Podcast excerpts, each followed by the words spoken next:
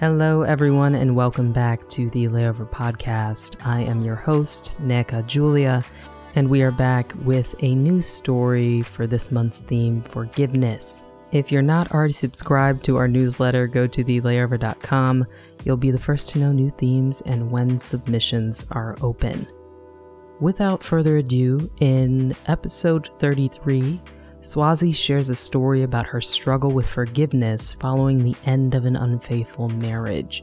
It took a lot of courage for Swazi to tell this story.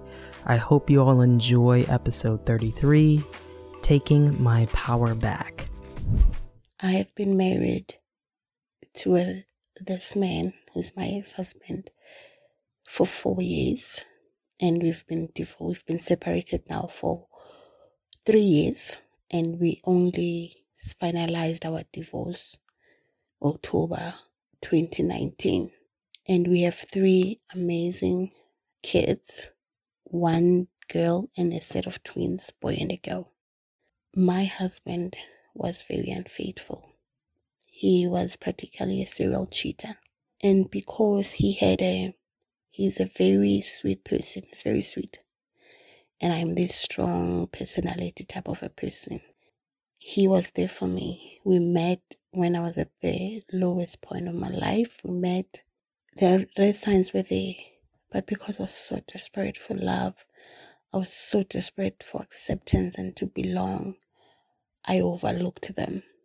And during the course of our relationship, he cheated. During the course of our marriage, he cheated. And combine that with I felt depressed. I ended up being depressed. I was really unhappy in my marriage, but I never had the courage to leave. And during the course, it ended up involving our families and his family taking his side when it comes to our issues and me being labeled as the bad wife, um, being accused that he cheated because of me. I'm not saying I was a perfect wife, never was I, but nothing will justify him cheating on me. In 2016 December, we had a huge fight. Again, cheating, and I kicked him out of the house because I wanted I I was tired, but also I was tired of fighting for the marriage.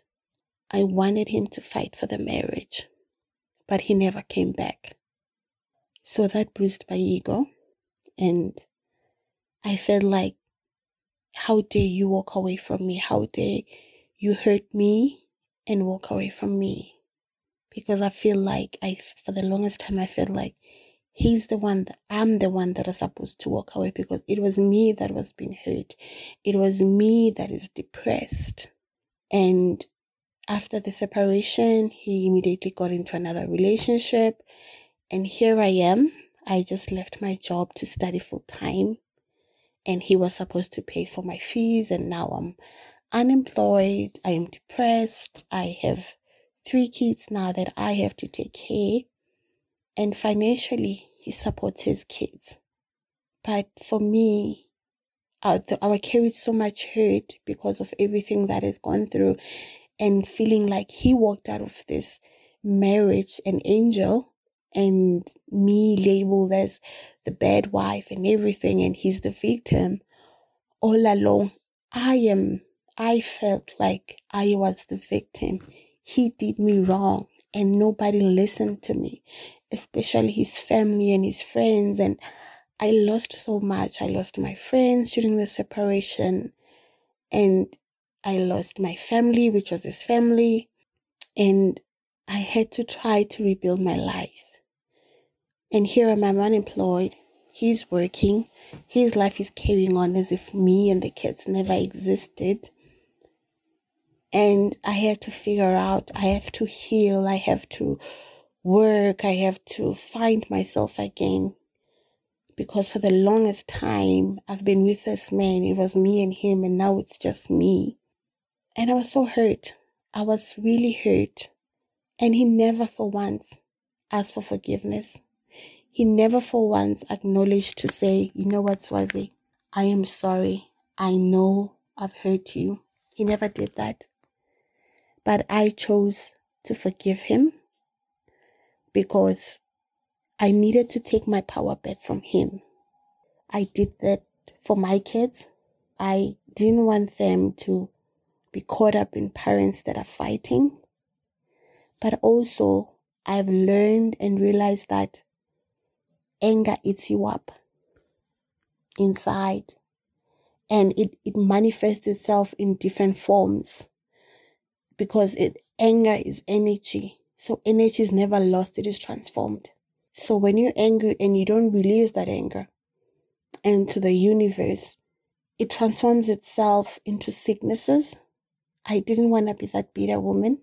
My philosophy in life is don't be bitter, be better. And I knew my healing and everything that comes after it also depended on me releasing the hurt and forgiving him. Even though he has never asked for my forgiveness, even though he has never said, I am sorry. For the longest time, I longed to hear those words from him. But I came to realization and acceptance that I'll never get those words from him. I'll never ever. And it's okay. I forgive him. I'm cool with him. Even when he comes to see the kids or takes the kids or talks to me, I'm cool. I'm not bitter. I'm better. Thank you all so much for listening to episode 33 of the Layover Podcast. To find more from Swazi, she is on Instagram at instagram.com slash underscore J U S T S W A Z I. If you'd like to submit a story for this month's theme, forgiveness, then go to layover.com slash submit this month, we're exploring stories about forgiveness, the deliberate decision to release feelings of resentment and retribution towards the people who've harmed us. Tell us a story about a time you sought forgiveness or struggled to provide it. In what ways have you forgiven yourself? How has your relationship with forgiveness evolved? When and why have you, at times, decided not to forgive? We're so excited to hear your story. We'll be sharing more at thelayover.com, our newsletter that goes out during the week. Every like, comment, subscribe, follow counts and helps so much for this podcast. Thank you all for listening, and we will see you next week.